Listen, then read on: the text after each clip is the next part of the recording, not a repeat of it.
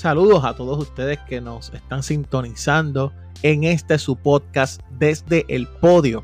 Luego del resultado de las elecciones generales, a pesar que todavía queda bastante por contar en estos eh, resultados, voy a discutir en este debate número 2 qué es eso del bipartidismo, de dónde nace, eh, por qué algunos sectores están argumentando que en Puerto Rico ya se eliminó el bipartidismo. Así que este y otros temas vamos a discutirlos en su debate número 2 de su podcast desde el podio con Jan Peña Payano.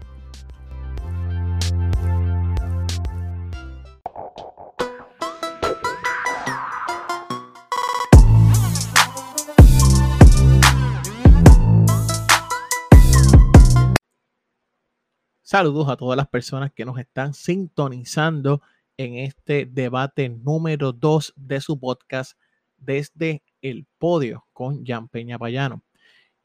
muchas cosas han pasado desde nuestro primer debate aquí en Desde el Podio. Y sabido es que tuvimos unas elecciones generales en Puerto Rico el pasado 3 de noviembre, donde hubo muchas sorpresas. Y parte de estas sorpresas, pues, algunos analistas, ellos se autoproclaman como aquellos que pudieron prever la dinámica del resultado electoral en Puerto Rico. Sabemos, y para resumir, que hasta las pasadas elecciones, ¿no? Teníamos a una mayoría del Partido Nuevo Progresista en Puerto Rico, los cuales gobernaban tanto desde el Poder Ejecutivo, al igual que con la mayoría en la Cámara de Representantes y el Senado de Puerto Rico, añadiendo además la posición de la comisaria residente. Pero la pregunta que muchas personas están haciendo en el día de hoy, y no solo el día de hoy, me atrevo a decir que desde las elecciones pasadas en 2016, es cuánto le queda de vida a los dos partidos mayoritarios en Puerto Rico y si es posible poder derrumbar o terminar con el alegado sistema bipartidista o control bipartidista en Puerto Rico. Y por eso es que ese podcast, este podcast, yo lo titulé Bipartidismo, este debate. Número dos, vamos a poder profundizar en qué significa esto y poder explicarles a todos ustedes en arroz y habichuelas ¿Qué es eso del bipartidismo? ¿Cuáles son sus raíces? ¿Qué significa y cuál es el futuro de esto?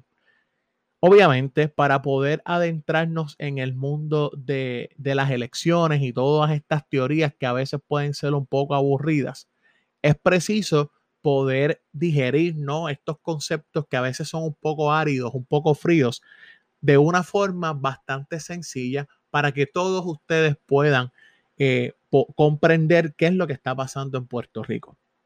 Hace mucho tiempo, y un poco lo discutí en mi debate número uno, eh, hablaba de Maurice Duverger. Maurice Duverger eh, plantea en una de sus obras eh, políticas titulada Los partidos políticos, que se publicó para eso del 1980. Hay varios formatos, ¿no? Y varias casas editoriales. Yo estoy utilizando para efectos de este análisis eh, la edición del Fondo Económico, Fondo de Cultura Económica eh, en México, ¿no? Entonces, Duerger plantea varias teorías de partidos políticos y aquí va nuestro primer argumento, ¿no? Sería que el bipartidismo para poder ser derrumbado en Puerto Rico y en otras jurisdicciones tiene que requerir o tiene que ser provocado por unas enmiendas a la estructura constitucional y jurídica de determinada jurisdicción, en este caso Puerto Rico, y le voy a explicar por qué. Puerto Rico tiene un sistema republicano de gobierno en el que para poder elegir los puestos electivos se requiere de un sistema mayoritario que se considera simple de corte presidencialista, entiéndase, para usted poder ostentar y ganar un puesto electivo en Puerto Rico, es suficiente con obtener mayoría simple, y hago un paréntesis aquí, no vamos a adentrarnos en este sistema, ¿verdad? Y todo lo que explica la nueva ley electoral del gobierno de Puerto Rico respecto a lo que es el recuento. Pero cerrando el paréntesis, usted con una mayoría simple puede ganar en Puerto Rico un puesto en la Cámara de Representantes, en el Senado, en la gobernación, en las alcaldías, eh, comisarías residentes y demás. ¿Qué ocurre? A nivel electoral, en el resto del mundo hay varios sistemas. Hay sistemas que se llaman sistemas proporcionales mayoritarios, sistemas eh, mayoritarios absolutos, entre otros más. ¿Qué diferencia hay originalmente en esto? Que hay unos sistemas, en el caso del proporcional, que es la mayoría de los sistemas que se han utilizado, por ejemplo, en el Reino Unido, en Bélgica, en Canadá y en otros países del mundo, muchos de los países de Latinoamérica también, en el que se conforma un parlamento, pero con mayor representación de todos los sectores, porque siempre va a haber representación de forma proporcional para que todos aquellos que participan del proceso tengan, aunque sea voz ahí. Como todo sistema electoral, esto tiene sus pros y sus contras. En el caso del sistema proporcional mayoritario, tiende o puede utilizar el término, hay una tendencia, una inclinación a que pueda haber más consenso, mayor representatividad, eh, más participación, más en, este, en este proceso de, de elegir y que todos sean escuchados por parte de sus funcionarios.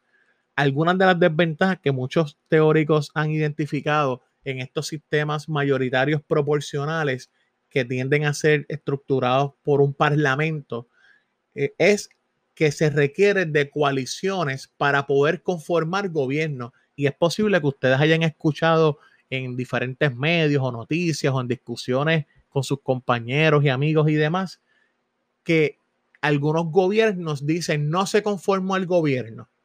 Por lo tanto, tienen que hacer coaliciones. Y eso se da, por ejemplo, el caso de España, en el que cuando no se logra una mayoría proporcional, se requiere entonces que haya un consenso para poder formar el gobierno, en nuestro caso el Poder Ejecutivo. También hay otros sistemas, pero voy a enfocarme en el nuestro, que es un sistema eh, presidencialista de mayoría simple. Esto lo único que requiere es que para poder alcanzar y lograr los puestos electivos con una mayoría simple, entiéndase 50 más 1, igual voy a hacer énfasis sin adentrarnos en el tema de recuento y demás, con esa mayoría simple usted va a ostentar el poder. Ventajas y desventajas del sistema que tiene el caso de Puerto Rico. Y esto es pertinente discutirlo para los fines de comprender por qué sí o por qué no en Puerto Rico. Hoy el bipartidismo tiene o no tiene vigencia o tiene o no tiene vida. Les explico. Cuando son sistemas de mayoría simple, usualmente usualmente hay más continuidad de los gobiernos. ¿Por qué? Porque al ser mayoría simple, uno gana y todos los demás tienden a perder. Es o uno o el otro, ¿no? Yo estoy tratando de desmenuzar de una forma bastante clara. Porque esto es importante para los fines de este, nuestro debate número dos, en el que estoy discutiendo el bipartidismo. Porque hace mucho tiempo hubo un profesor que lo utilicé en la introducción, Maurice Duverger plantea, hay muchos profesores de ciencias políticas que lo reconocen como las leyes de Duverger. Y una de ellas, y las voy a tratar de resumir para poder comprender mi argumento final de por qué en Puerto Rico, desde mi opinión, el bipartidismo no ha sido derrotado. Y es la siguiente, y cito, la primera proposición de Duverger establece que la representación proporcional tiende a configurar un sistema de partidos múltiples, rígidos, independientes y estables. Esa primera ley de Duverger sustenta la explicación que yo les ofrecí respecto a los sistemas proporcionales.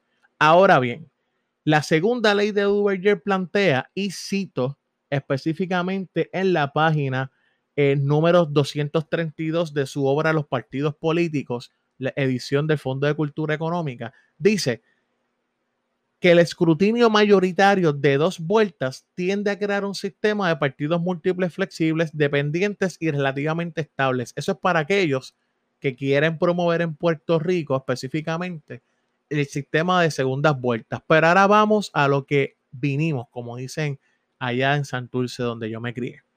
El sistema mayoritario a una vuelta da por resultado la polarización de las corrientes en torno a los grandes ejes conflictivos de toda comunidad. Entiéndase, es más fácil en un sistema presidencialista de mayoría simple como el nuestro, y cuando digo presidencialista, entiéndase en que hay un ejecutivo fuerte y las, otras dos ramas de gobierno, en el caso de del nuestro, que sería el poder judicial y la rama legislativa. Eso es una estructura, como les expliqué, republicana, pero es de un ejecutivo fuerte, de corte presidencialista, quien toma, quien conforma el gabinete es el gobernador o en el caso de Estados Unidos el presidente, quien eh, toma decisiones de parte de medidas legislativas o medidas de administración es el gobernador. Eh, quien firma las leyes es el gobernador y por eso se llama de corte presidencialista. Pues nos dice Duverger que así la dualidad mayoría-minoría conduce a la adopción y aquí es importante que todos me hagan caso y me escuchen. Es importante que esta dualidad conduce a la adopción de dos, y hago énfasis, dos grandes posiciones antagónicas entre sí y continúa la cita específicamente en su página 245, plantea que asimismo un régimen mayoritario de una sola vuelta, como el caso de Puerto Rico, promueve que los dos, los dos partidos más fuertes sigan siéndolo a la vez que se vuelve muy difícil el surgimiento de alternativas, en especial cuando dicho régimen se combina con un sistema de financiamiento partidario con un porcentaje mínimo para acceder al mismo. En resumidas cuentas, ¿qué es lo que nos está diciendo Duverger? Y esto lo, se enseña también en cursos de derecho electoral que, yo he tenido la oportunidad de tomar y que en pocas ocasiones he tenido la oportunidad de cubrir algunos de los profesores que ofrecen ese curso en Puerto Rico. Y es que el sistema mayoritario de una vuelta en sistemas presidencialistas de mayoría simple siempre va a atender y promover a que sean dos partidos los que se consideren hegemónicos o de mayor poder. Les voy a dar algunos ejemplos de esto. Puerto Rico, todos sabemos que por muchos años el Partido Popular Democrático y el Partido Nuevo Progresista han sido los dos partidos políticos que han podido alternarse en el poder. ¿Esto a qué se debe? A que hay una estructura desde la propia constitución y nuestro marco legal que promueve que al ser uno de mayoría simple va a haber siempre dos partidos que van a alternarse en el poder.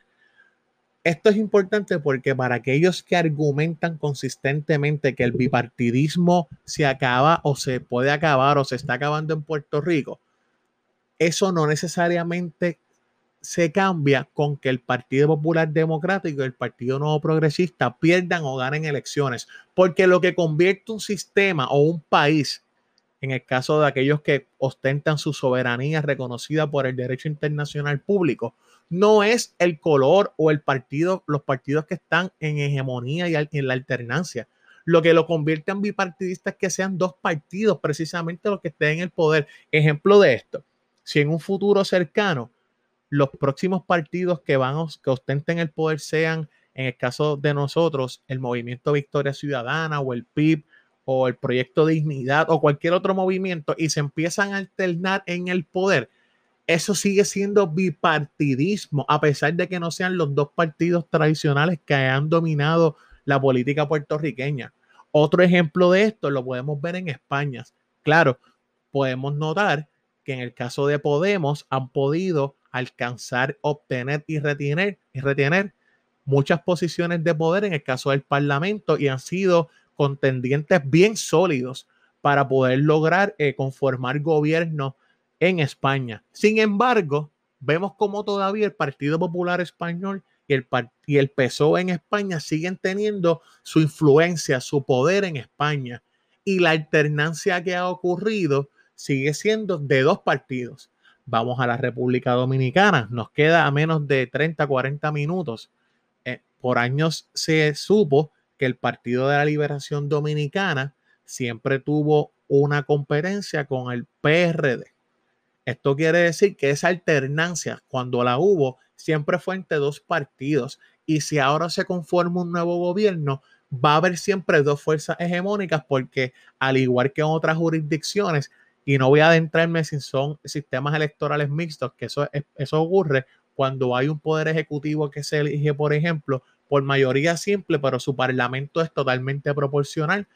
Así que esas dinámicas se dan, pero en el caso de la República Dominicana, esto ocurre. Así que van a haber siempre alternancia en la República y ese bipartidismo, porque a pesar que hay más opciones para el ciudadano, que de hecho es uno de los requisitos para que un país se considere democrático, eh, van a notar que entonces hay dos partidos en el poder. Vamos a ir a México entonces. En México por muchos años el PRI dominó la política mexicana. Para aquellos que les interese este tema, el PRI estuvo por alrededor de 70 años en el poder del el gobierno mexicano y estuvieron muchos años luego del año 2000 en el cual el presidente, el entonces presidente electo Vicente Fox rompe con ese control y dominio del PRI en México y luego empezó un proceso de eh, alternancia, ¿no? Pero esta alternancia en el poder no fue entre cuatro ni cinco partidos, fue entre dos partidos. Claro está, han surgido otros, pero siempre van a haber esa dualidad entre dos partidos compitiendo por el poder, al igual ha pasado en Brasil, al igual ha pasado en Chile con el caso de Democracia Cristiana y el Partido de Renovación Nacional, entre otras jurisdicciones más que podemos estar varios programas, varias ediciones de este podcast discutiendo. ¿A qué voy con esto?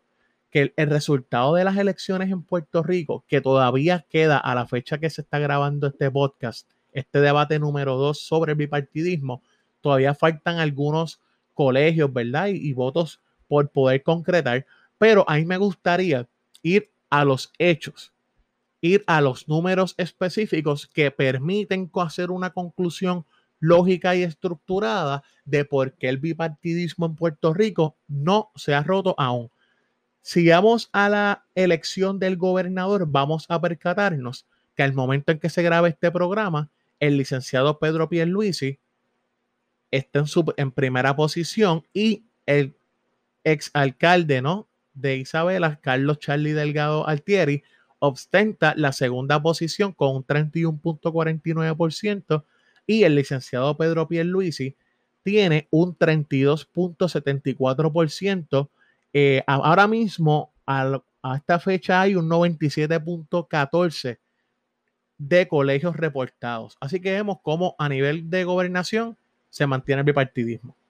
Cuando vamos entonces a la elección de la comisaría residente, vamos a percatarnos que Jennifer González Colón, la entonces la actual comisionada residente de Puerto Rico, tiene un 40.71% de la elección representando el Partido Nuevo Progresista y el licenciado Aníbal Acevedo Vila un 31.98%, siendo o habiéndose reportados un 96.07% otra posición en la que el bipartidismo se ha sostenido en Puerto Rico.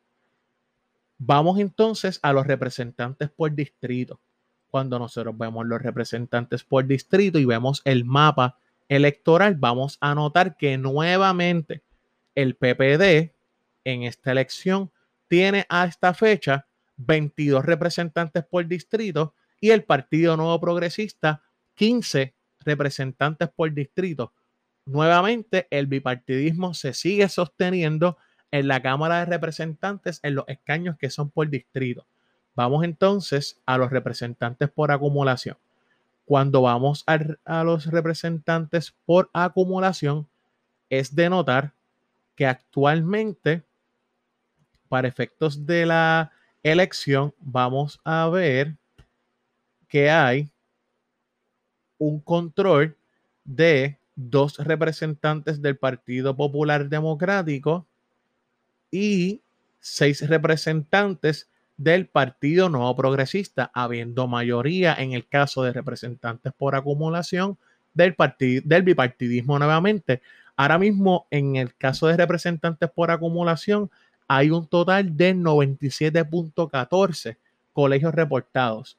Cuando vamos al Senado por acumulación y vemos el resumen, vamos a notar también que hay a esta fecha dos, representa dos senadores del Partido Popular Democrático y cuatro senadores del Partido Nuevo Progresista. Se sostiene, y repito, aunque suene eh, casi cacofónico, ¿no?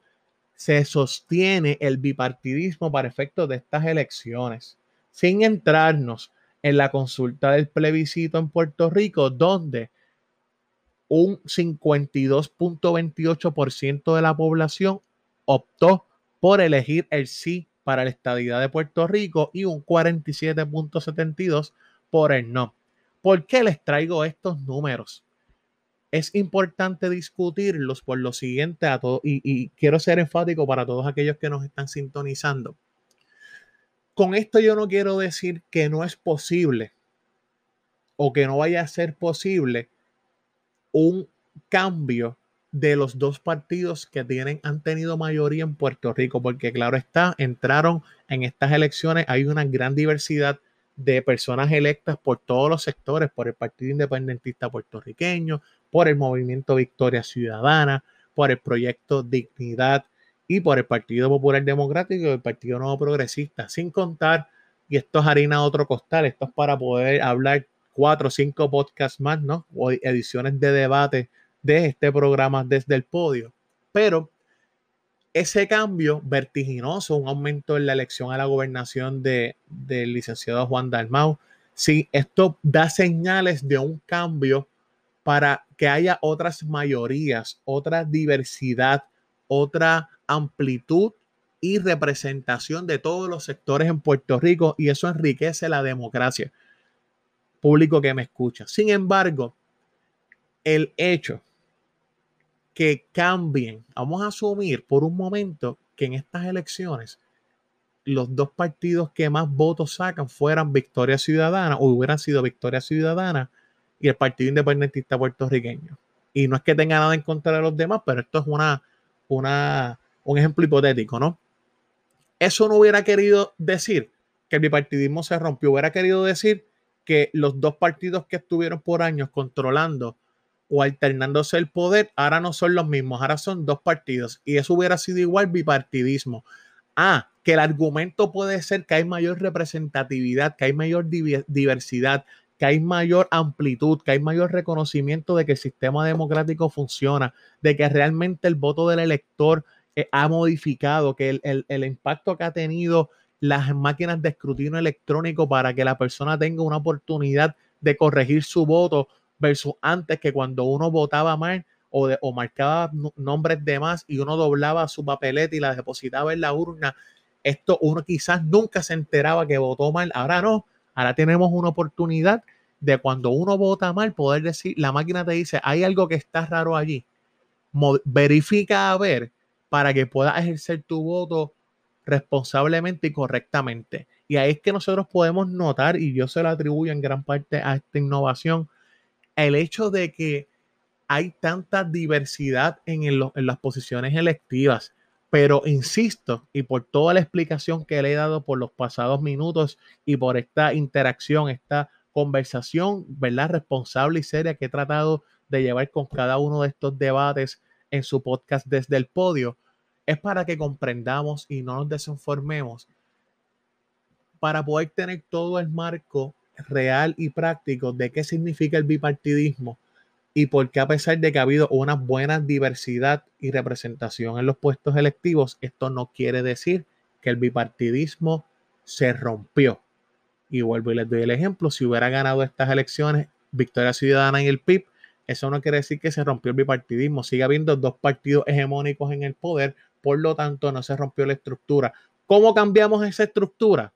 aunque yo no esté de acuerdo, yo no promuevo esa posición, pero para aquellos que lo quieren plantear y en un diálogo serio y responsable, para cambiar esto requieren unas enmiendas, a la constitución para poder cambiar nuestro sistema de uno mayoritario simple de corte presidencialista a uno proporcional, el cual tienda haber unas segundas vueltas, mayor representatividad en la Asamblea Legislativa o Parlamento como en otras jurisdicciones. Pero eso de que el bipartidismo se cambia porque haya más partidos o haya más candidatos, eso es falso. Eh, lo discutí con los argumentos de, y leyes de Maurice Duverger. Así que gracias a todos por sintonizar este programa. Para mí es un honor y un privilegio poder compartir mis experiencias, mis ideas, mis argumentos con ustedes. Como siempre estamos deseosos de poder escuchar sus comentarios. Por favor, síganos en nuestra página en Twitter desde el podio y en todas nuestras ediciones del el podcast desde el podio en Anchor, Spotify, Spotify y Google Podcast. Mi nombre es Jan Peña Payano. Gracias por sintonizar este su debate número 2 sobre el bipartidismo en Desde el Podio.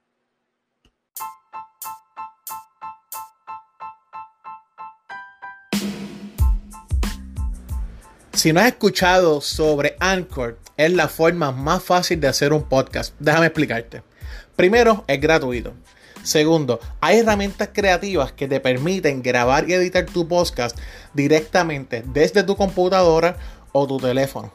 Además, Anchor se encarga de distribuir tu podcast para ti y poder ser escuchado en Spotify, Apple Podcast y otros tipos de plataformas.